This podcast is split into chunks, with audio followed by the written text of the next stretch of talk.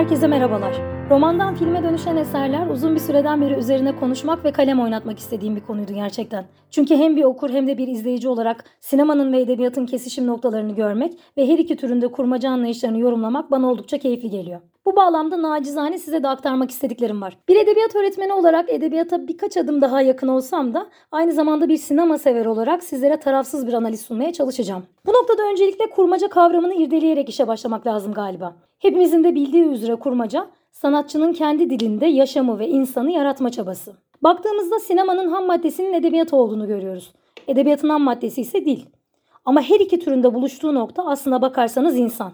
Yani bizler herhangi bir kitabı okuduğumuzda ya da bir filmi izlediğimizde insanın türlü yönlerini görüyoruz ve çok yönlü algılıyoruz. Bir bakıma insana dair gerçeklikler bir senarist ya da yazar dehasıyla bizlere sunuluyor.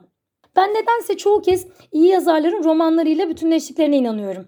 Çünkü yazar her ne kadar bir kurgu kaleme alsa da eseriyle bütünleştikçe bir gerçekliğe dönüşebiliyor bu kurgu. Edebiyatta da tam da buna dair bir örnek var. Ee, bir Tolstoy örneği var ve ben bu örneği sizinle paylaşmak istiyorum. Hepinizin bildiği gibi Anna Karenina isimli dev bir esere imza atmıştır Tolstoy. Rivayetlere göre de eseri oldukça meşakkatli süreçlerle tamamlamış. Öyle ki sabahtan akşama kadar masa başında mesai harcadığı biliniyor.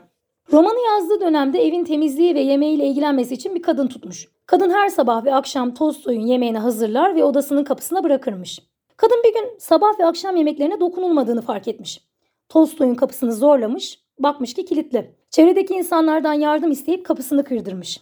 Ve insanlar Tolstoy'un yerde cenin şeklinde kıvrılıp hüngür hüngür ağladığını görmüşler. Neden ağladığını sorduklarında cevap hayli çarpıcı. Anna Karenina öldü demiş Tolstoy. Yarattığı kahramanla bu denli özdeşleşmek, kahramana can vermek ve öldüğüne gerçekten inanmak bir yazar dehası olsa gerek. E tabii ki böyle eserler okuyucuya da aynı hazzı veriyor kuşkusuz. Dolayısıyla kitapların ve filmlerin paydaşlığına da ayrıştıkları noktalara da biraz tarafsız bakabilmemiz gerekiyor. Fakat nedense bizler bir roman okuyup sonrasında o romanın beyaz perdeye aktarımını izlediğimizde eleştirilerde bulunuyoruz.